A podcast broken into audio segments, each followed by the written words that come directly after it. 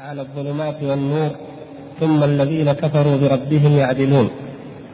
وصلى الله وسلم وبارك على عبده ورسوله محمد وعلى آله وصحبه أجمعين. أما بعد أيها الإخوة الأحباب فكنا قد بدأنا في الأسبوع الماضي في الحديث عن الأصل الثاني أو الركن الثاني من أركان الإيمان وهو الإيمان بالملائكة. وتحدثنا عن القائلين بأن الذي يدبر الكون الذي يدبر الأمر ويقسمه ليست الملائكة بإذن الله تعالى وإنما هي النجوم كما زعموا. والآن إن شاء الله تعالى نوضح الحديث عن الملائكة شرحا لما ذكره الشارح رحمه الله تعالى هنا من أعمالهم وأمورهم. وأما الملائكة تفضل يا أخي. إن شاء الله يوضح الصوت.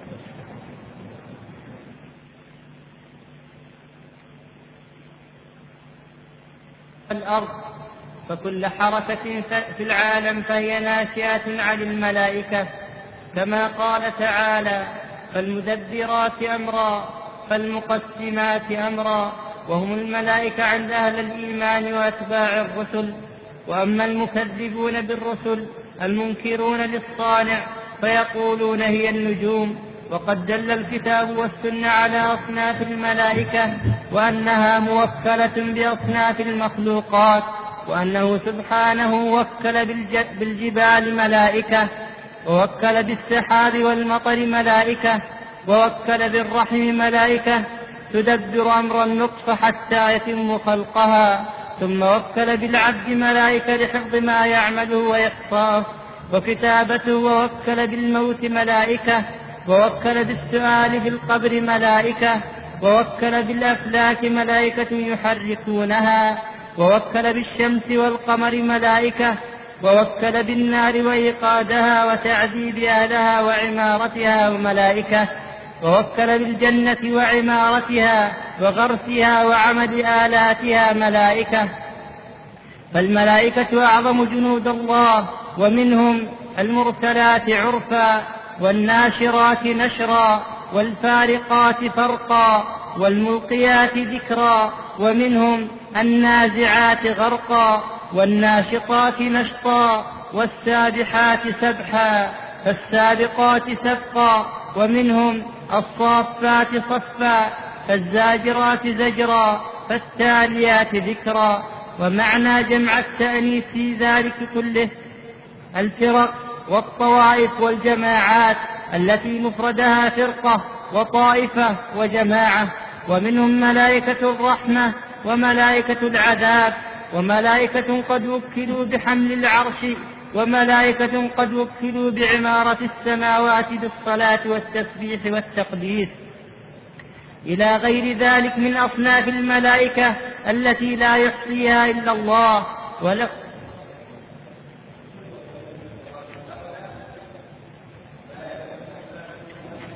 هؤلاء العباد المكرمون الذين لا يعصون الله ما أمرهم ويفعلون ما يؤمرون يجب على كل مؤمن أن يؤمن بهم. في الجملة نؤمن بهم جملة. وبكل ما ورد وصح من صفاتهم ومن أعمالهم. هذا هو الواجب في الجملة. ثم على التفصيل نؤمن بمن ذكره الله أو رسوله صلى الله عليه وسلم باسمه نؤمن به باسمه. وما ذكر عمله وصفته نؤمن أيضا بالعمل والصفة على ذلك التفصيل الوارد. وهؤلاء العباد إذا تأمل العبد المؤمن حاله من الوساوس ومن المعاصي ومن الذنوب وتفكر وتذكر أن لله تبارك وتعالى خلقا يتنزهون عما يرتكبه بنو آدم من الآثام والخطايا وعما يجول في قلوبهم من الشبهات والشهوات والوساوس وأن هؤلاء الخلق المطهرين المبرئين من ذلك هم يحبون المؤمنين ويوادونهم ويعاونونهم بإذن الله تعالى وينصرونهم فهم جند الله تبارك وتعالى الذين بهم يدبر أمر هذا العالم. وبهم ينصر ويؤيد عباده المؤمنين. عندما يتامل المؤمن ذلك فإنه لا يشعر بالغربة بين الناس وإن جاروا عليه وإن ظلموا وإن ارتكبوا من الخطايا والآثام ما فعلوا وإن كان وحيدا غريبا في اي مكان. فإن الله سبحانه وتعالى تسبح له السماوات السبع والأرض ومن فيهن وإن من شيء إلا يسبح بحمده ولكن لا تفقهون تسبيحهم. وهؤلاء العباد المكرمون يعبدونه ويسبحونه وهذا العبد الصالح من بني آدم يعبد الله ويدعو إليه ويذكره ويسبحه. فبقي الشذوذ في هذا الكافر. الشاذ هو هؤلاء الكفار. وإن كثر عددهم في الأرض فهم شذاذ وهم قليل وهم عليهم تدور الدائرة وتكون العاقبة فهذه من المعاني التي إذا استحضرها العبد المؤمن واستحضر مع ذلك أن الله سبحانه وتعالى قد وكلهم بكتابة الأعمال وحفظها فإن ذلك من دواعي التقوى والإخلاص لله سبحانه وتعالى والرغبة إليه والرهبة من عذابه عز وجل. وهذا من فائدة من فوائد كثيرة يجنيها العبد المؤمن إذا آمن بالملائكة كما أمر الله تبارك وتعالى وأمر رسوله صلى الله عليه وسلم. وقد ذكر الشيخ هنا رحمه الله كما شرحنا الذين زعموا أن الذي يدبر أمر العالم هي هي النجوم أو غيرها وهذه من من اعتقادات المشركين الكافرين بالله واليوم الآخر الذين كفروا بالله وملائكته وكتبه ورسله واليوم الآخر ولا حظ لهم في نعيم الله عز وجل ولا في ولاية الله. ولكن هناك طوائف تكلمت في الملائكة على سبيل التأويل كما وقع ذلك. تكلمت فيهم على سبيل التأويل. والتأويل هذا باب السر العظيم الذي فتحه علينا أهل الضلال. فأولوا صفات الله سبحانه وتعالى أولوا أسماء الله أولوا أمور الآخرة. ومن جملة ما أول أنهم أولوا الملائكة. فإذا من الناس من يؤول حقيقة الملائكة. يعني لا ينكر أن كلمة الملائكة موجودة في القرآن. يقول موجود في القرآن كلمة ملائكة في السنة لكن ما معناها؟ ليس معناها هو ما بينه الله ورسوله صلى الله عليه وسلم وفهمه السلف الصالح من هذا الخلق الخاص المعين. لا يقول هذه لها معنى أو لها تأويل آخر. يحصل بنا هنا أن نقرأ فتوى لشيخ الإسلام آه، رحمه الله في الجزء الرابع من فتاوى صفحة 346 فتوى صغيرة بس حتى نعرف كيف وماذا يقول هؤلاء المجرمون. وقد آه، سبق في مكان آخر أيضا من الفتاوى في نفس الجزء يعني مثلا في 259 لا بأس حتى لو قرأنا السؤالين على أي حال. نقرأ السؤالين إن شاء الله لما فيها من الفائدة المتعلقة بموضوعنا هنا. يقول السؤال الجزء الرابع 259 سئل يعني شيخ الإسلام رحمه الله هل جميع الخلق حتى الملائكة يموتون؟ ما في ناس تسأل يعني في ناس يسألوا عن أسئلة عجيبة أو غريبة أو كذا. وشيخ الإسلام رحمه الله تدفع إليه الاسئله فيجيب فمن ذلك هذا السؤال هل جميع الخلق حتى الملائكة يموتون؟ وبعض الناس يتصور أنهم لا يموتون لأنهم ملائكة كيف يموتون؟ وبعض الناس يقول لا يمكن أن يكونوا من الداخلين في الاستثناء إلا ما شاء ربك يقول فأجاب الذي عليه أكثر الناس أن جميع الخلق يموتون حتى الملائكة وحتى عزرائيل ملك الموت. ملك الموت. هذه كلمة عزرائيل لها موضع بعدين إن شاء الله. وروي في ذلك حديث مرفوع إلى النبي صلى الله عليه وسلم. يقول والمسلمون واليهود والنصارى متفقون على إمكان ذلك وقدرة الله عليه أن الله سبحانه وتعالى قادر على أن يميتهم لأنه هو الذي خلقهم. يقول وإنما يخالف في ذلك طوائف من المتفلسفة. أتباع أرسطو وأمثالهم ومن دخل معهم من المنتسبين إلى الإسلام أو إلى اليهود أو النصارى أو اليهود والنصارى كأصحاب رسائل إخوان الصفا وأمثالهم ممن زعم أن الملائكة هي العقول والنفوس وأنه لا يمكن موتها بحال بل هي عندهم آلهة وأرباب لهذا العالم إذا من الذي يؤول الملائكة؟ الباطنية والفلاسفة. ومذهبهم متقارب وقد سبق أن عرضنا له فيما قبل. يؤولون الملائكة بماذا؟ بالعقول. يعني أرسطو يقول إن الله أو الأول العلة الأولى خلق عشرة عقول. خلق العقل الأول والأول خلق الثاني إلى العاشر. ثم العاشر خلق الكون ويدبر الكون. هذه خيالات وفلسفات ارسطو التي جاء بها من غير برهان ولا حجة لا من النقل ولا من العقل. هذا كفره وضلاله وهو شيخ الضلاله الأكبر في العالم اليوم المعبود الأكبر في الدنيا في الفكر الغربي وانتقل للفكر الشرقي عند الباطنية والفلاسفة هو أرسطو. الذي يسمونه المعلم الأول. وكل شر في أي علم من العلوم التي أخرجها أهلها عن الدين يبتدئ من أرسطو ومن أتباعه. تجدهم في علم الاجتماع يبدؤون من أرسطو. في علم النفس يبدؤون بكلام أرسطو وراء أرسطو في الاقتصاد يبدؤون بكلام أرسطو في الشعر في البلاغة في كل شر يبدأون بكلام أرسطو في هذه الأمور التي هي خارجة أو أخرجوها عن الدين. هؤلاء اذا هم الذين يؤولون طبعا أصحاب رسائل اخوان الصفا هم الباطنية الإسماعيلية كما قد تقدم ذلك الذين كتبوا خمسين رسالة فلسفية باسم رسائل اخوان الصفا وجعلوها مكان القرآن أحلوها محل القرآن لأي جمعوا الناس عليها. وعلى ذلك كانت عقيدة العبيديين في الباطن وكذلك نصير الكفر الطوسي الذي كان وزيرا لهولاكو الرافض وغيرهم ممن كانوا على هذا الدين الخبيث الباطل الذي وضع رسائل إخوان الصفا مجموعة منهم. هذه رسائل سرية. قيل إن ابتداء كتابتها في زمن المأمون وقيل بعد ذلك. والظاهر أنها كتبت بعد ذلك وأنها كتبت في أواخر القرن آه، الرابع تقريبا.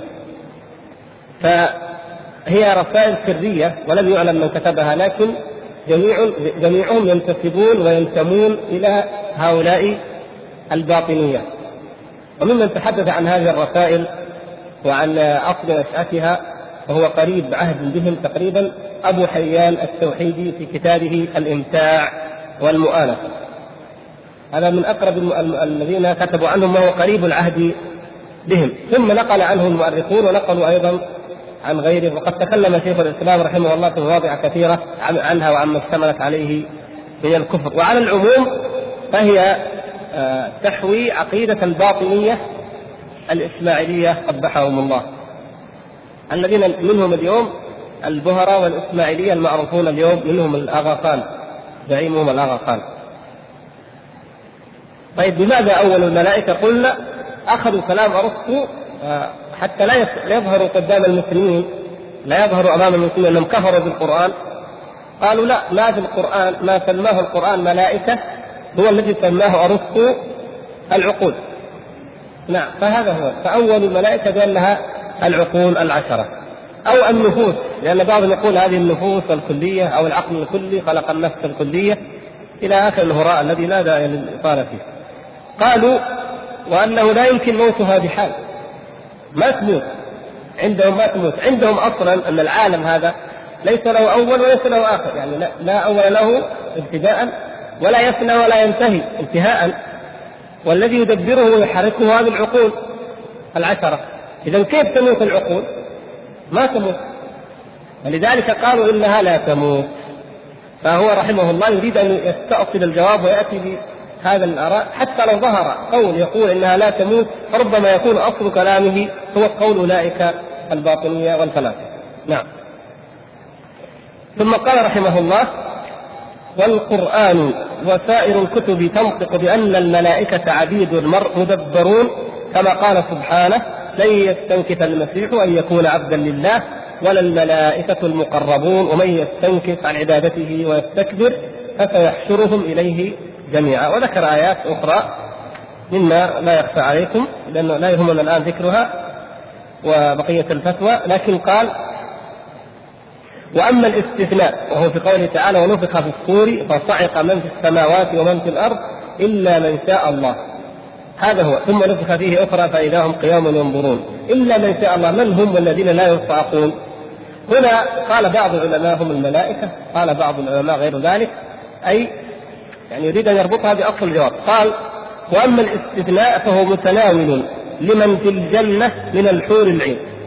فإن الجنة ليس فيها موت. إذا أهل الجنة الحور والولدان والأحياء الذين في الجنة عموما لا يموتون.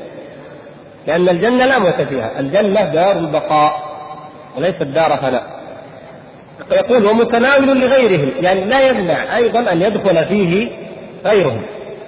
ولا يمكن الجزم بكل من استثناه الله فإن الله أطلق في كتابه. يعني أطلق الله أنه يستثني من كان فلا نستطيع أن نجزم لأن ذلك محصور في أهل الجنة وحدهم إلا بدليل.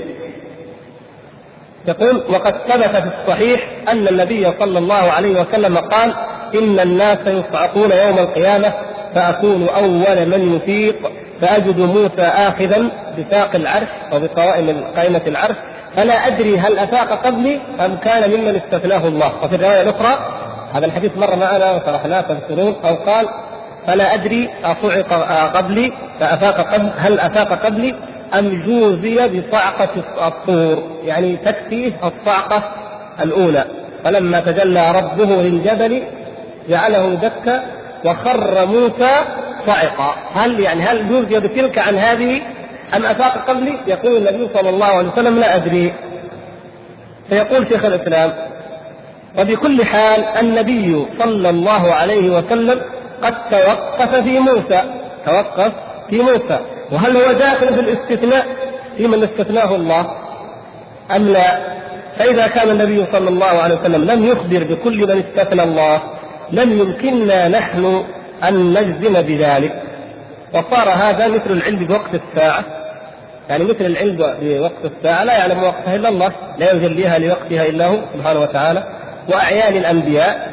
وأمثال ذلك مما لم يخبر به وهذا العلم لا ينال إلا بالخبر لا ينال إلا بالخبر يعني لو أن أحدا وجد في ذلك حديثا أو أثرا أو خبرا صحيحا يعتمد عليه أما بغير ذلك فلا ينال ثم يقول رحمه الله آه، في موضع آخر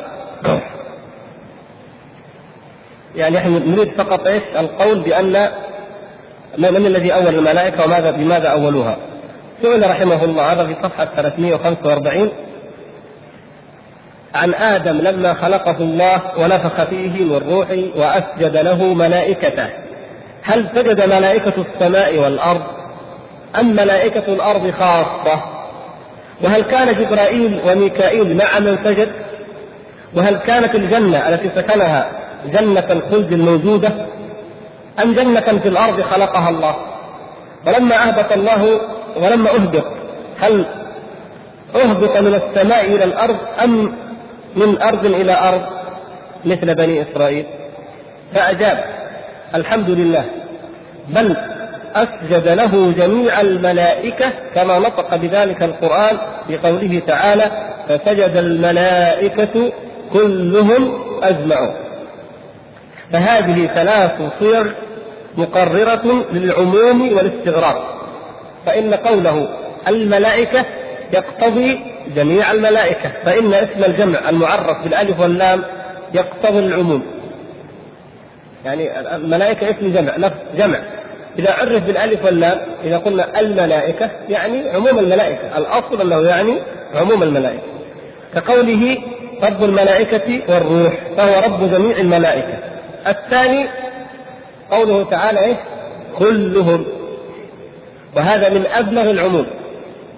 وعند اللغويين والبلاغيين والمناطق أيضا كلمة كل هي أبلغ ألفاظ العموم. فإذا قلت كل القوم جاءوا معنى ذلك ما بقي أحد منهم. إلا إذا قلت إلا فلانا.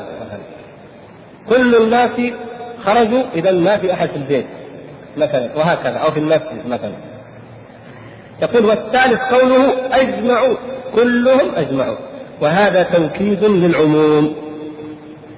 وهذا من أبلغ الآيات المؤكدة في لذلك. وهنا أو مثل هذا الموضع قال عبد الله بن عباس رضي الله تعالى عنه ما من شبهة إلا وجوابها في كتاب الله. لما قال بعض الناس وهذا المثل أثيرت من قديم أنه لم يسجد له إلا بعض الملائكة. الله تعالى يقول فسجد الملائكة كلهم أجمعوا. فماذا بقي بعد كلام الله عز وجل؟ يقول فمن قال إنه لم يسجد له جميع الملائكة بل ملائكة الأرض فقد رد القرآن بالكذب والبهتان. وهذا القول ونحوه ليس من أقوال المسلمين واليهود والنصارى.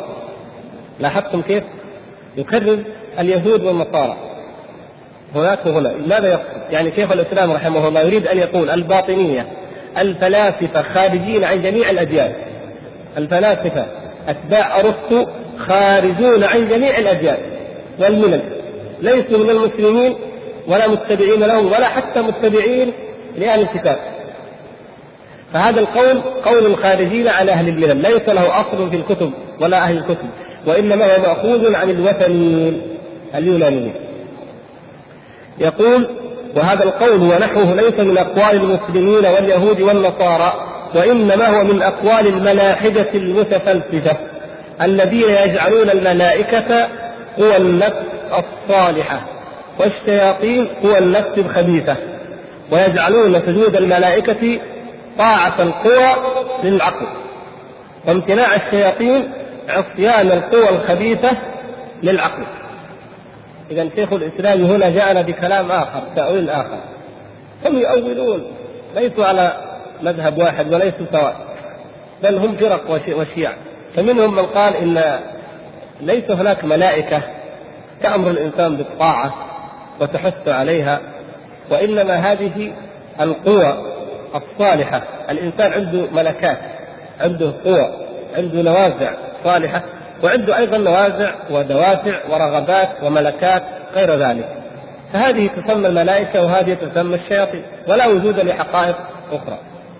يعني هذا الكلام الذي يقوله علماء النفس كما يسمون اليوم وهو الذي يقول به كثير من المعاصرين الذين أنكروا المعجزات وأنكروا الغيبيات من من أصحاب أو أتباع المدرسة العقلية كما تسمى وهي ليست بعقلية وإنما هي جهلية لأنهم اتبعوا الجهل والراي أما العقل فهو مؤيد والحمد لله لما في الكتاب والسنة. فيقولون هذه عبارة عن قوى وطبائع وغرائز ملكات مواهب إلى آخره. فاذا قوى النفس الصالحة هي الملائكة وقوى والقوى الخبيثة هي الشياطين. يقول ونحو ذلك من المقالات التي يقولها أصحاب رسائل إخوان الصفا. وأمثالهم من القرامطة الباطنية ومن سلك سبيلهم من ضلال المتكلمة والمتعددة المتكلمة يعني أصحاب الكلام. بعض أصحاب الكلام اتبعوهم. والمتعددة بعض المتصوفة أيضا اتبعوا أولئك الباطنية وانطلت عليهم حيلهم. يقول وقد يوجد نحو هذه الأقوال في أقوال المفسرين التي لا إسناد لها يعتمد عليه. يعني بعض كتب التفسير تخلق مثل هذه الأقوال. ومذهب المسلمين يقول رحمه الله ومذهب المسلمين واليهود والنصارى ما أخبر الله به في القرآن. ولم يكن بالمأمورين بالسجود أحد من الشياطين. استطرد لمسألة وهي طيبة نقرأها عليكم مفيدة. وهي هل إبليس اللعين من الملائكة؟ هذا فيها خلاف وكلام قديم. يقول رحمه الله لم يكن في المأمورين بالسجود أحد من الشياطين. لكن أبوهم إبليس هو كان مأمورا فامتنع وعصى. وجعله بعض الناس من الملائكة لدخوله في الأمر بالسجود. بعض الناس جعلوه من الملائكة. ليش؟ لأن الله تعالى قال فسجد الملائكة كلهم أجمع إلا إبليس أبى واستكبر بأكثر من آية إلا إبليس. فاستثنى إبليس من الملائكة. فإذا قالوا أمر بالسجود مع الملائكة واستثني فلم يسجد مع الملائكة إذا هو من الملائكة. قال وجعله بعض الناس من الملائكة لدخوله في الأمر بالسجود وبعضهم من الجن لأن له قبيلا وذرية. وبعضهم قال له هو من الجن. وهذا نص عليه القرآن في قوله تعالى سورة الكهف. إلا إبليس كان من الجن ففسق عن أمر ربه. والأمر الآخر هو أن له ذرية وقبيل. إنه يراكم هو قبيله من حيث لا ترونه. فما دام له ذرية وله قبيل إذا الملائكة طبيعتها غير ذلك أنها لا تتزاوج ولا ذرية لها ولا نفس. نعم. فإذا هو يخالف في عنصره وفي جنسه جنس الملائكة من حيث أصله وعنصر الذي خلقه الله سبحانه وتعالى منه. ولكونه خلق من نار والملائكة خلقوا من نور إذا خلقه مختلف وطبيعته مختلفة فليس من الملائكة. قال والتحقيق يقول رحمه الله والتحقيق أنه كان منهم باعتبار صورته. وليس منهم باعتبار أصله ولا باعتبار مثاله. ولم يخرج من السجود لآدم أحد من الملائكة لا جبرائيل ولا ميكائيل ولا غيرهم يعني كل الملائكة سجدوا حتى جبرائيل وميكائيل. أما إبليس فهو منهم باعتبار صورته يعني وضعه كان معهم ومنهم يعيش معهم ويعمل مأمور بأن يعمل أعمالهم. وليس منهم باعتبار أصله وباعتبار مثاله يعني هو مختلف عنهم في الأصل العنصر في الطلب.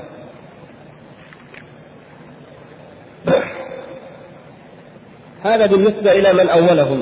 المقصود هو من من الذين أولوا الملائكة؟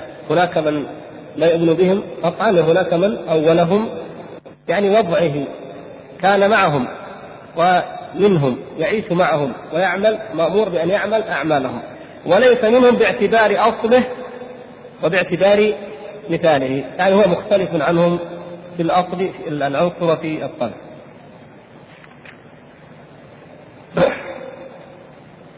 هذا بالنسبة إلى من أولهم.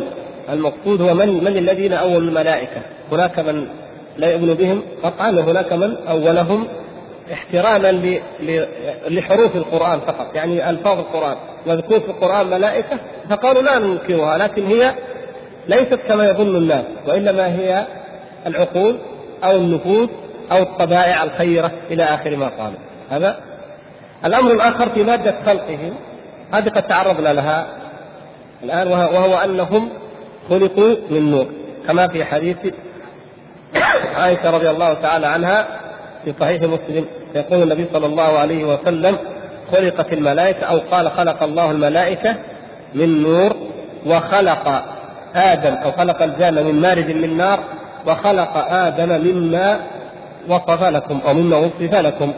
وهو ماذا؟ الطين أو الماء المهين إلى آخره. كلها لا تعارض بينها.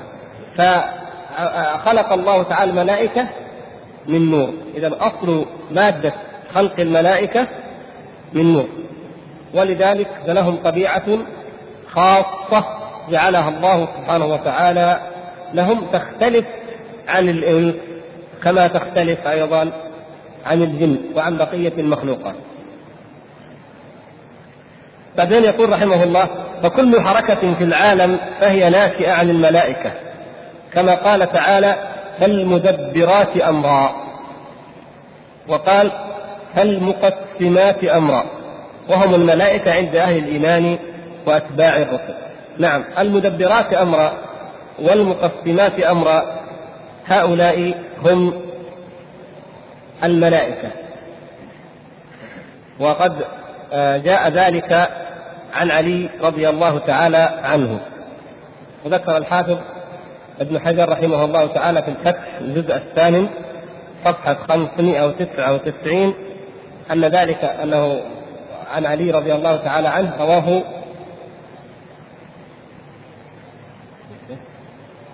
أن هذا الأثر عن علي رضي الله تعالى عنه ورواه ابن عيينة رحمه الله تعالى في تفسيره وكذلك رواه غيره.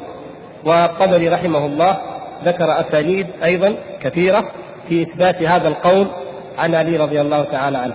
وورد أيضا وجاء عن مجاهد عن ابن عباس وهذا مما لا يكاد يخالف فيه وهو أن المدبرات أمرا هم الملائكة. وكذلك المقسمات أمرا واستدل الشارح رحمه الله بقوله المدبرات أمرا أن كل حركة في العالم فهي ناشئة عن الملائكة. كل حركة في العالم ناشئة عن الملائكة. طيب. فماذا نجيب على من قال إن الله سبحانه وتعالى كما قال إنما أمره لشيء إذا أراد شيئا إذا إذا أراد شيئا أن يقول له كن فيكون. إنما قولنا لشيء إذا أردنا أن نقول له كن فيكون إلى آخره. يعني الله تعالى يخلق ويدبر بقوله كن. فلما يجعل ملائكة أو ما الحكمة في أن الله سبحانه وتعالى يجعل ملائكة ملائكة موكلين بالجبال وملائكة بالمطر والسحاب وملائكة ببني آدم وملائكة بكذا إلى آخر ما سيأتي إن شاء الله تفصيله هنا. ما دام أن الله سبحانه وتعالى يقول للشيء كن فيكون. علمتم ذلك؟ هناك حكمة عظيمة. يقول هنا في هناك حكمة عظيمة لله سبحانه وتعالى في ذلك. منها أنه عز وجل يبتلي عباده بالإيمان بالغيب. فالناس يرون السحاب وهو يتحرك ويمطر أرضا يسقيها ويترك أخرى فماذا يقول الناس؟ كيف كيف تصرف هذا؟ لماذا أمطر هنا ولم يمطر هنا؟ كيف ذهب إلى هذا البلد وترك ذلك البلد؟ مثلا ويرون كل المخلوقات وهي تسير بتدبير عجيب فإذا تأمل الناس ذلك وعلموا أن الله سبحانه وتعالى جعل لها هؤلاء العباد المكرمين يدبرونها ويطيرونها فيكونون قد آمنوا بالغيب. إذا آمنوا بذلك آمنوا بالغيب. هذا فرق بين المؤمن والكافر.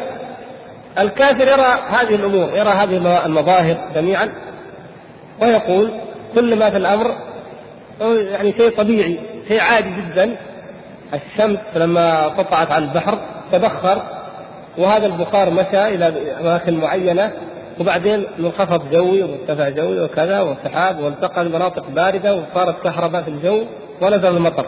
يعني وصف ظاهري قد يكون صحيحا كله في الظاهر ما نعترض على صحة التفاصيل هذه. لكن ينسون ويغفلون ما لا يرون يعلمون ظاهرا من الحياة الدنيا وهم عن الآخرة هم غافلون. وعن هذا فالله تعالى يمتحن المؤمنين بالإيمان بالغيب. وأيضا أن الله سبحانه وتعالى له أمور يدبرها ويخلقها وينشئها بقوله تعالى كن وله أمور ينشئها ويدبرها بواسطة جنوده هم الملائكة. ولا أحد يعترض على الله سبحانه وتعالى. والأصل أنه لا يسأل عما يفعل وهم يسألون. ولذلك إذا جاءنا من يدلس على الناس كما وقع ذلك في الأمم الماضية. تعلمون أن من الناس من عبدوا الملائكة في القديم. يقولون لماذا تعبد لماذا تعبدون الملائكة؟ يقولون هذا ثلاث الله تعالى الله عما يقولون وبعضهم يقول لأنها هي التي تدبر الأمر. يعني أخذوا من كلام الرسل أن الملائكة تدبر أمور الكون فقالوا نعبدها لتقربنا إلى من خلقها وأمرها بالتدبر. لتكون شفعاء واسطة لنا عند الله لأنها مقربة من الله سبحانه وتعالى. وهي التي تدبر. فنحن ندعوها ونرجوها ونخافها. لكي تتوسط لنا عند الله. يعني من هنا دخلت الشبهة عليهم على المشركين أنهم عبدوهم لأنهم بزعمهم هم الذين يدبرون هذه الأمور وهذا من الباطل لأن الله سبحانه وتعالى خلق الإنسان وجعل له إرادة وجعل له قدرة وجعل له أعمال وخلق أيضا الملائكة ولها أعمال وإن كان في الطبيعة تختلف. فهل يحق للإنسان أن يعبد الإنسان؟ يقولون لا. على الأقل عباد الملائكة وإلا فكثير من الناس يعبد الناس نعوذ بالله. فلا يصح أن يعبد أن يعبد بمجرد أنه من جند الله. وكذلك لا يعبد ذلك. والشمس هذه التي تشرق وتعم الناس بالضياء فيحصل لهم ما يحصل من الخير بشروقها. والسحاب الذي يمطر ويحصل الخير العظيم بهذا المطر هل يعبد من دون الله لأنه يحصل منه شيء؟ لا يعني ذلك ابدا. فكله جند الله وكله خلق الله سبحانه وتعالى. فلا شبهة ولا حجة لمن يعبد الملائكة أو غيرها من دون الله سبحانه وتعالى. بل يعبد الله بل يعبد الله اعبدوا الله الذي خلقهن الذي خلق الملائكة والذي خلق الصحابة والذي خلق الصالحين والأنبياء واصطفاهم ثم قال وقد دل الكتاب والسنة على أصناف الملائكة وأنها موكلة بأصناف المخلوقات وأنه سبحانه وكل بالجبال ملائكة يعني تفصيل ذكر بعض التفصيل في أحوال الملائكة هنا آه هذا الكتيب وإن كان الحقيقة ما شمل الموضوع بالكامل كنت أظنه أو أشمل من كذا لكن يعينكم إن شاء الله.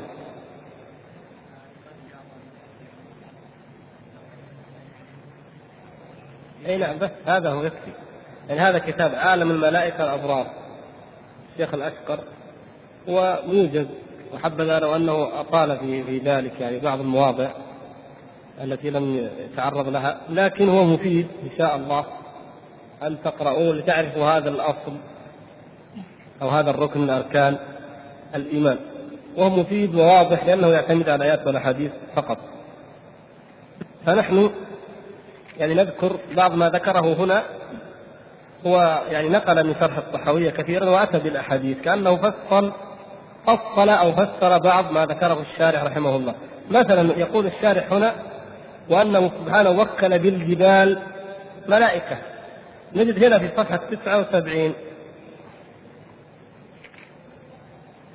ذكر الحديث وهو معروف لكم جميعا إن شاء الله. حديث لما سألت عائشة النبي صلى الله عليه وسلم هل أتى عليك يوم كان أشد من يوم أحد؟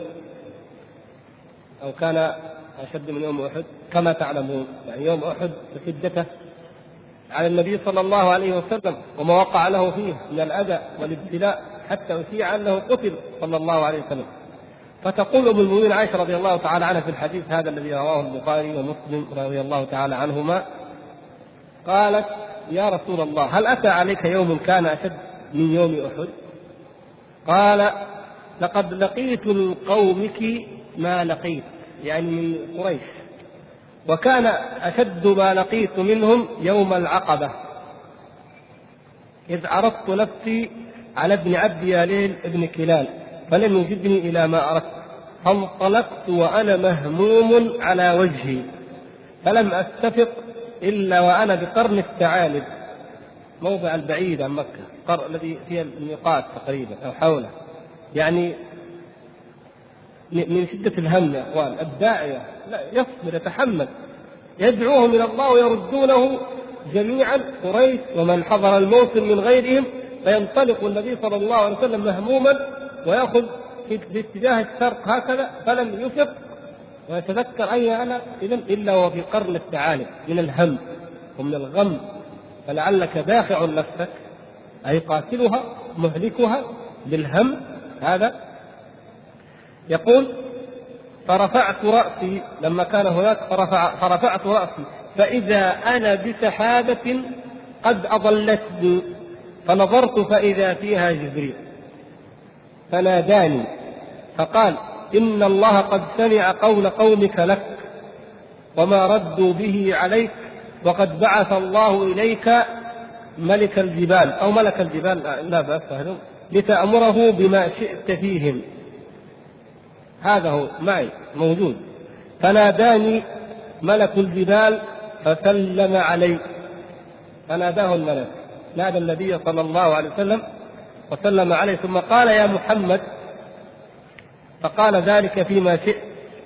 قال ذلك فيما شئت. إن شئت أن أطبق عليهم الأخشبين. يقضي على أهل مكة وعلى كل من في مكة من القبائل يطبق عليهم الأخشبين الجبلين. فقال النبي صلى الله عليه وسلم انظروا الذي بعثه الله رحمة للعالمين. قال بل أرجو أن يخرج الله من أصلابهم من يعبد الله ولا يشرك به شيئا. اللهم صل وسلم عليه. هذا من كمال شفقته ورأفته ورحمته. وكما قال في الحديث الآخر لكل نبي دعوة مستجابة.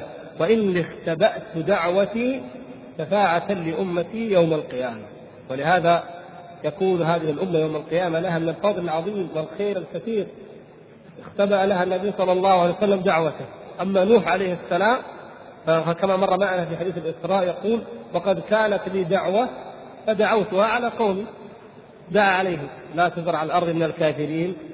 ديارا فذهبت دعوته. أما النبي صلى الله عليه وسلم فاحتفظ بدعوته لم يدعو بها. لا على المشركين وحتى أيضا للأمة والحمد لله فقد دعا لها لكن الدعوة العظمى الأساس أو التي لو قالها لأهلك الله تعالى كل أعدائه جميعا لم يدعو بها بل ادخرها شفاعة لأمته يوم القيامة. بالمؤمنين رؤوف رحيم صلوات الله وسلامه عليه. يقول ووكل بالسحاب والمطر ملائكة. أيضا فكما أن للجبال ملائكة فكذلك للسحاب والمطر ملائكة. ينقل هنا يقول الشيخ آه، عن ابن كثير في البداية والنهاية الجزء الأول صفحة 50 وميكائيل موكل بالقطر والنبات. هذا كلام ابن كثير. اللذين يخلق يخلق منهما الأرزاق في هذه الدار. وله أعوان يفعلون ما يأمرهم به بأمر ربه.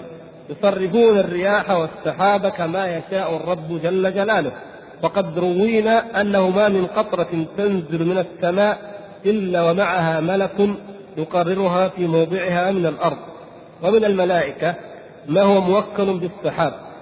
في سنن الترمذي عن ابن عباس أن الرسول صلى الله عليه وسلم قال الرعد ملك من ملائكة الله موكل بالسحاب معه مخاريق من نار يسوق بها السحاب حيث شاء الله. ثم ذكر صحيح الجامع الجزء الثالث 188 يقول وقد يسقي بلادا دون بلاد أو قرية دون أخرى وقد يؤمر بأن يسقي زرع رجل واحد دون سواه. كما في الحديث الذي رواه مسلم في صحيحه عن أبي هريرة رضي الله تعالى عنه وهو من الأحاديث العظيمة الدالة على فضل الصدقة وأن العبد ينال ولاية الله وكرامة الله بالاحسان وبالصدقة. اسمعوا هذا الحديث العظيم. يقول بين رجل بفلاة كان رجل ماشي في الصحراء في الفلاة من الأرض فسمع صوتا في سحابة. يقول أسق حديقة فلان. فتنحى ذلك السحاب فأفرغ ماءه في حرة في حرة أرض مستوية يابسة. فإذا سرجة من تلك السراج قد استوعبت ذلك الماء كله بإذن الله تعالى. اجتمع الماء من الحرة أرض الصلبة هذه في سرج يعني في ساقية واحدة. استوعبت كل الماء تلك الساقية. فتتبع الماء. الرجل هذا تعجب. سمع من يقول أصبح حديقة فلان والماء انحصر في ساقية. فتتبعها. إلى أين تمضي؟ فإذا رجل قائم في حديقته يحول الماء بمسحاته. يصرف الماء والله تعالى يسقيه وهو يصرفه سبحان الله العظيم. فقال له يا عبد الله ما اسمك؟ قال فلان. للاسم الذي سمع في السحابة. تعجب هذا الاسم هو اسم الذي سمع الصوت ينادي به في السحاب. قال فقال له يا عبد الله لم تسألني عن اسمي؟ قال إني سمعت صوتا في السحاب الذي هذا ماؤه. يقول أسق حديقة فلان لاسمك. حديقة مثلا عبد الله. فلان لاسمك الذي هو اسم الآن. فما تصنع فيها؟ لابد شيء في سر الله سبحانه وتعالى يعني أكرمه بهذه الكرامة بأمر. فماذا تصنع في هذه الحديقة؟ فقال أما إذ قلت هذا ما دام أنك عرفت وما كان يريد أن أخي على طريق الحق. هنا منتصف الشريف. فعال لما يريد لا معقب لحكمه ولا مدبر في ملكه سبحانه وتعالى إلا هو. ووكل بالرحم ملائكة تدبر أمر النطفة حتى يتم خلقها. نعم هناك ملك للأرحام خاص بالأرحام أو يدبر أو ملائكة ملائكة تدبر ما في الأرحام وقد سبق معنا أدلة كثيرة أو دليل واضح مشهور على ذلك في كتاب القدر وهو ماذا؟ نعم أحسن الله إليكم حديث الصادق المصدوق أي حديث عبد الله بن مسعود رضي الله تعالى عنه الذي يقول فيه حدثني رسول الله صلى الله عليه وسلم وهو الصادق المصدوق إن أحدكم ليجمع خلقه في بطن أمه أربعين يوما نطفة ثم يكون علقة مثل ذلك ثم يكون مرة مثل ذلك. قال ثم يرسل إليه الملك. وفي حديث حذيفة إذا مرت إذا أتت على النطفة اثنتان وأربعون ليلة في صحيح مسلم. إذا أتت على النطفة كم؟ اثنتان وأربعون ليلة. أرسل الله إليها الملك. فينفخ فيه الروح. هذا الملك ملك الأرحام. ينفخ الروح في تلك النطفة بعد أن كانت عبارة عن مادة حية لكن ليست مادة إنسانية. ليست الحياة الإنسانية. يعني هي حياة موجودة. لا تعتبر من الميت من الجمادات. حياة. لكن حياة غير حياة. فينفخ فيها الروح التي هي سر بني آدم. سر الله سبحانه وتعالى جعل ببني آدم اختصه عن غيره ليكون إنسانا فينفخ فيه الروح. وحينئذ عند نفخ الروح يؤمر بكتب أربع كلمات. حتى يعلم الإنسان أن كل شيء قد قضي وفرغ منه وانتهى رفعت الأقلام وجفت الصحف. ما في شيء جديد مستأنف أبدا. فيكتب يؤمر بكتب أربع كلمات رزقه وأجله وعمله. هذه الثلاثة الأشياء. وخاتمته عاقبته وهي التي شقي أو سعيد النهاية.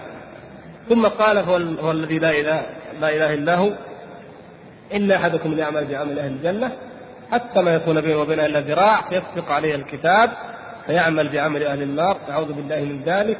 فيدخلها وإن أحدكم ليعمل بعمل أهل النار حتى ما يكون بينه وبينها إلا ذراع فيسبق عليه الكتاب فيعمل بعمل أهل الجنة فيدخلها إذا في هذا الحديث حديث ابن مسعود وحذيفة وغيرها في هذه الأحاديث وغيرها دليل على أن الله سبحانه وتعالى قد جعل من الملائكة أنواعا أو أصنافا موكلة بالأرحام. تدبير أمرها كما قال رحمه الله. تدبر أمر النطفة حتى يتم خلقها. ثم وكل بالعبد ملائكة يقول رحمه الله. ثم وكل بالعبد ملائكة لحفظ ما يعمله ما يعمله وإحصائه وكتابته وهناك ملائكة وهذه من أعظم ما يجب علينا أن نؤمن بهم. وأن نتفكر في أمرنا معهم دائما. وهم الملائكة الذين يحفظون أعمالنا ويحصونها الكرام الكاتبون. الذين وكل الله سبحانه وتعالى وكلهم بهذا الإنسان. وهؤلاء ذكرهم الله في القرآن. الأدلة عليهم ثابتة من القرآن ومن السنة. مثل ماذا في القرآن؟ نعم ما ينطق من قول نعم. إلا لديه رقيب عتيد. قيل إن رقيب اسم الملك وعتيد ولكن الظاهر إيش؟ أنها صفتهم. رقيب عتيد صفة هؤلاء الكتبة. وغير ذلك نعم وإن عليكم لحافظين كراما كاتبين يعلمون ما تفعلون. نعم. ونادوا يا مالك. هذا يصلح في هذا هنا مالك خازن إيه؟ النار ما مو جنة كمان. إذا لا نتكلم عن الحفظة الكرام الكتبة. إذا الأدلة عليهم كثيرة من القرآن ومن السنة. أظن هنا موضع أشرت عليه. في الفتاوى يتعلق بهذا الموضوع لعلي إن شاء الله أهتدي إليه. أي نعم هذه نعم. أنا علمت عليها؟ قلت لابد فيها شيء. نشوف إيش فيها؟ 252 أي هنا يعني مسألة لأن شيخ الإسلام رحمه الله أجاب عنها. نحب أيضا أن نذكرها. في الجزء الرابع صفحة 252 سئل رحمه الله قال هل الملائكة الموكلون بالعبد هم الموكلون دائما؟ يعني هنا سؤال هل الملائكة الموكلون بالعبد ملائكة موكلون دائما؟ يعني لك ملكان أو أكثر معك دائما هم هم إلى أن تموت. أم يتجددون؟ حسب حديث الحديث الصحيح يتعاقبون فيكم ملائكة بالليل وملائكة بالنهار. نعم. فسئل. يقول آه سئل شيخ الإسلام هل الملائكة الموكلون بالعبد هم الموكلون دائما؟ أم كل يوم ينزل الله إليه ملكين غير أولئك يعني يتناوبوا ويكتبون. يعني يكون الكتاب واحد لكن الكتبة كل يوم يكتب كاتبان آخران جديدان.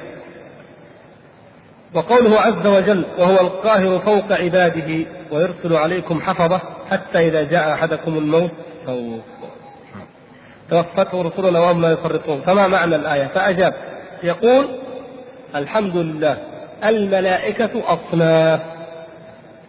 فمن منهم من هو موكل بالعبد دائما.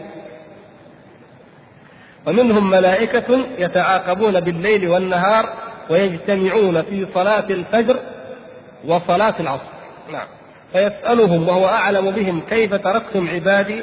فيقولون أتيناهم وهم يصلون وتركناهم وهم يصلون. ومنهم ملائكة آه، فضل عن كتاب فضل عن كتاب عن كتاب الناس. يتبعون مجالس الذكر. يعني ذكر نوع آخر وهو الذين يتتبعون حلق الذكر ومجالس الذكر فأينما سمع سمعوا ذكر الله تعالى فداعوا إليه وجاءوا إليه وحضروا ليستمعوا الذكر السواحون أو الجوالون. هؤلاء نوع آخر وهم أيضا لهم علاقة بأعمال بني آدم. يقول وأعمال العباد تجمع جملة وتفصيلا. فترفع أعمال أعمال الليل قبل أعمال النهار وأعمال النهار قبل أعمال الليل الذي بعده يعني. تعرض الأعمال على الله في كل يوم اثنين وفي كل يوم خميس. نعم. فهذا كله مما جاءت به الأحاديث الصحيحة. معلومة إن شاء الله تفصيلا وأما يقول رحمه الله وأما أنه كل يوم تبدل عليه الملكان فهذا لم يبلغنا فيه شيء والله أعلم. يعني الملكان اللذان موكلان بكتابة كل شيء لا الذين يأتيان كل يوم. يعني إذا نقدر نقول في هناك ملائكة موكلة دائمة وملائكة متعاقبة يعقب بعضها بعضا. ثم قال آه سئل عن قوله صلى الله عليه وسلم فتوى أخرى إذا هم العبد بالحسنة فلم يعملها كتبت له حسنة. الحديث فإذا كان الهم سرا بين العبد وبين ربه فكيف تطلع الملائكة عليه؟ هذا أيضا سؤال. نحن نقول الملائكة موكلة بنا وتحصي علينا أعمالنا. يأتي هذا السؤال كيف تكتب أعمالنا؟ ومن ذلك الهم ومن ذلك أعمال القلوب. هل تطلع القلوب؟ وإلا الله تعالى يعني أعطاها معرفة الغيب بالنسبة لنا أو إيش ما, ما الموضوع ما الحال يقول رحمه الله أجاب قال الحمد لله. قد روي عن سفيان بن عيينة في جواب هذه المسألة قال إنه إذا هم بحسنة شم الملك رائحة طيبة. هذا أحد الأجوبة أن الملك ما يعلم ما يعلم لكن هو ملك عن اليمين وعن الشمال.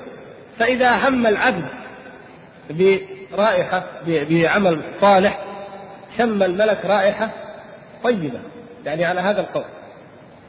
ولعل مما يؤيد ذلك أو تصور بعض السلف أن للحسنات روائح وللذنوب روائح ما أتي عن عبد الله بن مسعود رضي الله تعالى عنه أو يعني مما مما قد يقاربه وإلا لا لا يدل عليه أنه قال لو أن للذنوب رائحة أو يعني لو أنكم تشمونها يعني لما جالسني منكم أحد من تواضعه رضي الله تعالى عنه. وفي ذلك قال أبو العتاهية أحسن الله بنا أن الخطايا لا تفوح فإذا المستور منا بين ثوبيه فضوح. يعني لو كانت روائح الذنوب تظهر يعني حتى نقول أنها تظهر الملائكة لكن لا تظهر لنا.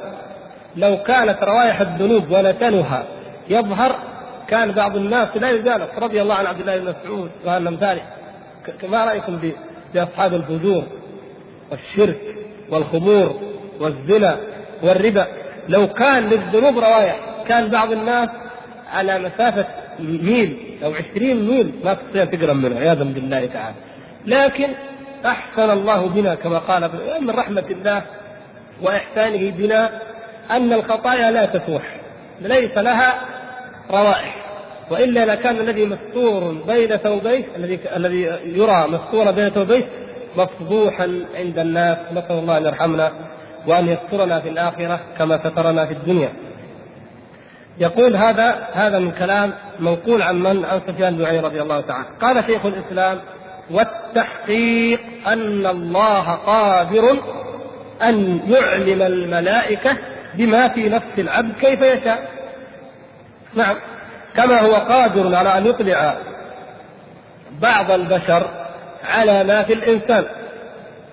وقد أطلع النبي صلى الله عليه وسلم مثلا على ما كان يضمره له بعض أعدائه فهكذا قادر على أن يطلع من شاء على ما يشاء سبحانه وتعالى. يقول فإذا كان بعض البشر قد يجعل الله له من الكشف ما يعلم به أحيانا ما في قلب الإنسان فالملك الموكل بالعبد أولى بأن يعرفه الله ذلك. إذا ما في مشكل الملك أولى من بقية الناس ممن قد يطلع الله سبحانه وتعالى بعض الناس يعني كرامة منه أن فلان يضمر كذا أو ينوي كذا. وقد قيل في قوله تعالى ونحن أقرب إليه من حبل الوريد أن المراد به الملائكة. ولقد خلقنا الإنسان ونعلم ما توسوس به نفسه ونحن أقرب إليه من حبل الوريد إذ يتلقى المتلقيان عن اليمين وعن الشمال قعيد هذه الآية التي يذكرها الحلولية ومن ينكرون علو الله تعالى من ضمن شبهاتهم ليس فيها لهم حجة لأن قوله تعالى ونحن أقرب إليه من حبل الوريد فيها قولان إما أن نعلقه بما بعده أو نعلقه بما قبله. فإن كان بما قبله ولقد خلقنا الإنسان ونعلم ونعلم ما توسوس به نفسه ونحن أقرب إليه من حبل الوريد إذا بعلمنا. نعم. وهذا من حيث المعنى وجيه وواضح لكن المعنى الآخر من حيث اللغة أوجه. من حيث اللغة. لماذا؟ لأن الظرف يتعلق بإيش؟ ولقد خلقنا الإنسان ونعلم ما توسوس به نفسه ونحن أقرب إليه من حبل الوريد إذ إذ يتلقى الظرف هنا إذ لابد يتعلق ما بأقرب شيء بأقرب مذكور وهو أقرب. ونحن أقرب إليه من حبل الوريد إذ يتلقى المتلقيان إذا نحن أقرب إليه من حبل الوريد بملائكتنا بملكينا المتلقيان اللذان يتلقيانها لاحظتم ذلك؟ إذا ولهذا قال رحمه الله هنا وقد قيل لأن في قول آخر فقال وقد قيل. وأيضا قيل بعلمنا يعني. والله قد جعل الملائكة تلقي في نفس العبد الخواطر. والله قد جعل الملائكة تلقي في نفس العبد الخواطر كما قال عبد الله بن مسعود. وهذا صحيح ثابت إلى ابن مسعود رضي الله تعالى عنه. ويمكن أن يكون له حكم الرفع لا مانع أن يقال أو لو قيل إن له حكم الرفع لكان وجيها. إن للملك لمة وإن للشيطان لمة. فلمة الملك تصديق بالحق ووعد بالخير ولمة الشيطان تكذيب بالحق وإيعاد للشر هذه الآية هذا هذا الأثر. عند أي آية يمكن أننا نجد نجده؟ أعيد لكم الأثر. إن للملك لمة وللشيطان لمة يعني ما معنى اللمة؟ واضح معنى اللمة؟ يعني أن يلم به أي إيش؟ يأخذه كأنه يتملكه أو يأتي به على فترة فيأتي الملك له لمة وللشيطان لمة أما الملك فلمته تصديق بالحق ووعد بالخير يقول صدق وآمن وأبشر فإن لكل منفق خلفا ولكل ممسك تلفا وإن شاء الله يبارك لك الله ويعطيك الله وكذا وكذا ولك من الأجر حتى يتصدق. وأما الشيطان فإن لمته تكذيب بالخبر. يقول لا وأولادك وانتبه وإعاد بالشر وبعدين إذا تصدقت وإذا أخرجت وفين تودي عيالك وكيف تضيع نفسك ومستقبلك إلى آخره إعاد بالشر. والأزمة جاية والوظائف قليلة والراتب ينقص وما أدري إيش وإيه. هذا هو. ها؟ يعني وساوس عظيمة كثيرة. إيعاد إيش؟ بالشر عياذا بالله من شره. عند أي آية نجد هذا تفضل. وهديناه الجيل لا.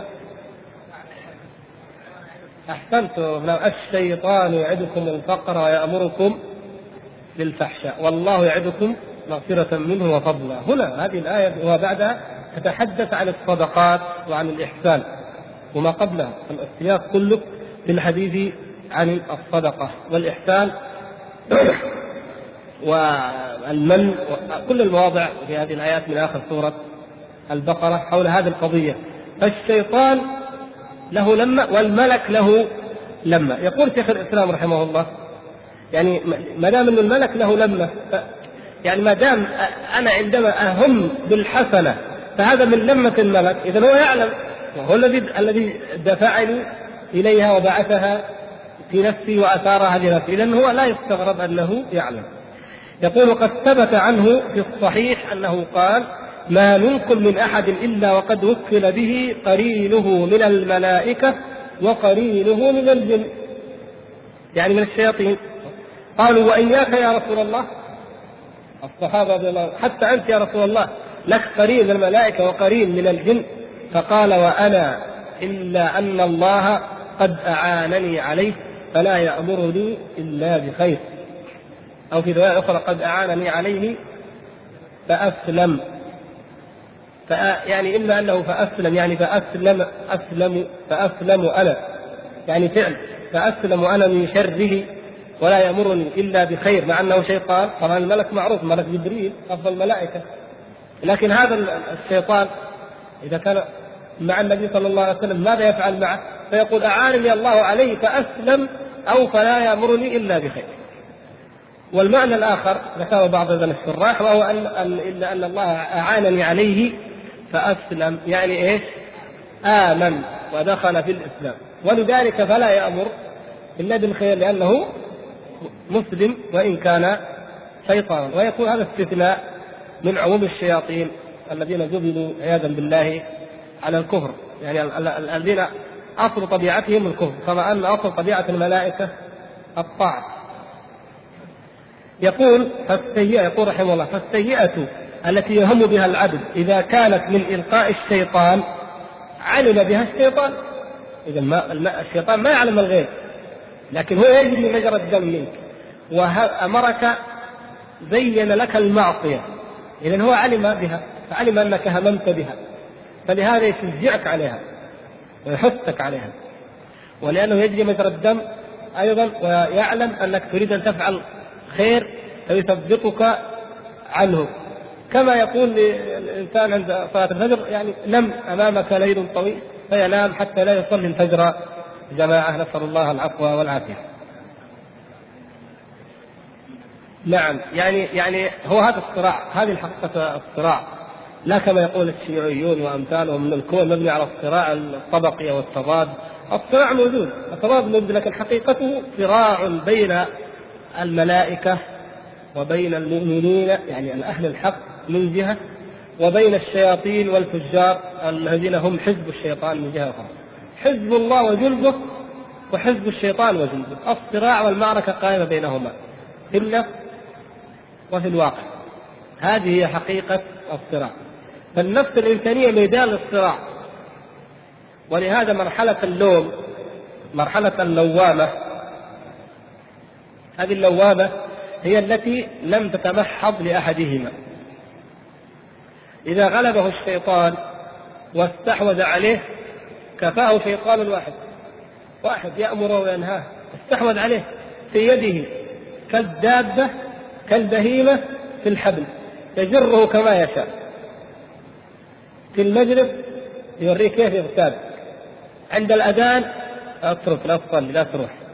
عند الفاحشة يوريه النظر إلى الفاجرات ثم يحسن له الزنا ثم يوقعه فيه يدل على الخمارات والحالات المخدرات كل شر يدل عليه وهو ينقاد وراء شهوته وراء هواه.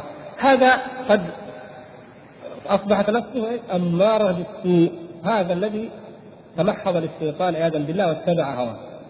وأما الآخر صاحب النفس المطمئنة التي لا يملك الشيطان عليها إلا الوسوسة. كما قال صلى الله عليه وسلم الحمد لله الذي رد كيده إلى الوسوسة. يجي يقول لك اذني أعوذ بالله ما ما يصدق لا يخطر على باله ولا أترك الصلاة ما ما يتصور أنك تترك الصلاة. لكن يوسوس لك. كيف الصلاة هذه؟ كيف كذا؟ كيف كذا؟ أقل شيء ضيعها عليك. فيكتب لك عشرها تسعها ثمنها سبعها نصفها ما هو مهم. المهم يعني أي شيء من الربح يأخذ منك يعتبر نفسه كسبان عياذا بالله وهكذا. فليس لديه إلا هذه الوصفه عياذا بالله في في في صفات الله في خلق الله في كذا. كل شيء يأتي بالوصفه فنفوس مطمئنة. المعركة المشتده يوميا عند النفوس النفس الاماره بالسوء صلى أطاع الله. رجع من المسجد ذهب إلى السوق رأى المحرمات. وهو كان في المسجد. بعد ذلك ذهب إلى السوق. من خير البقاع إلى شر البقاع فالملك لمه والشيطان لمه. هذا هو الصراع. وهنا المعركة. سمع حلقة من حلقات الذكر. قرأ في كتاب من كتب الحق. بعد ذلك قرأ مجلة خليعة. رأى مسلسلا خبيثا هكذا. فيمده مادتان مادة الخير مادة الشر تمد بهذا القلب. فأيهما غلبت عليه فهو لها. في النهاية نسأل الله العفو والعافية. ومن هنا يا إخوتي الكرام كان الواجب علينا دائما أن نتعاهد قلوبنا ونتعاهد أرواحنا وأعمالنا بتقوى الله سبحانه وتعالى. وبالإيمان بالله ونستحيي من هؤلاء الملائكة الكرام. ولا نجعل الله سبحانه وتعالى وملائكته الكرام هذه أهون الناظرين إلينا. العصاة جعلوا الله تعالى أهون الناظرين وأهون المطلعين إليهم. لأنه لو رآه طفل بعض الناس لو رآه طفل صغير ما زنى والله ولا سرق ولا خان طفل صغير. ولا فكيف لو رآه مسؤول كبير كيف لو رآه من, من يستحي منه أكثر؟ كيف, كيف لا يفعل معصية أمامهم يتظاهر بالخير تماما.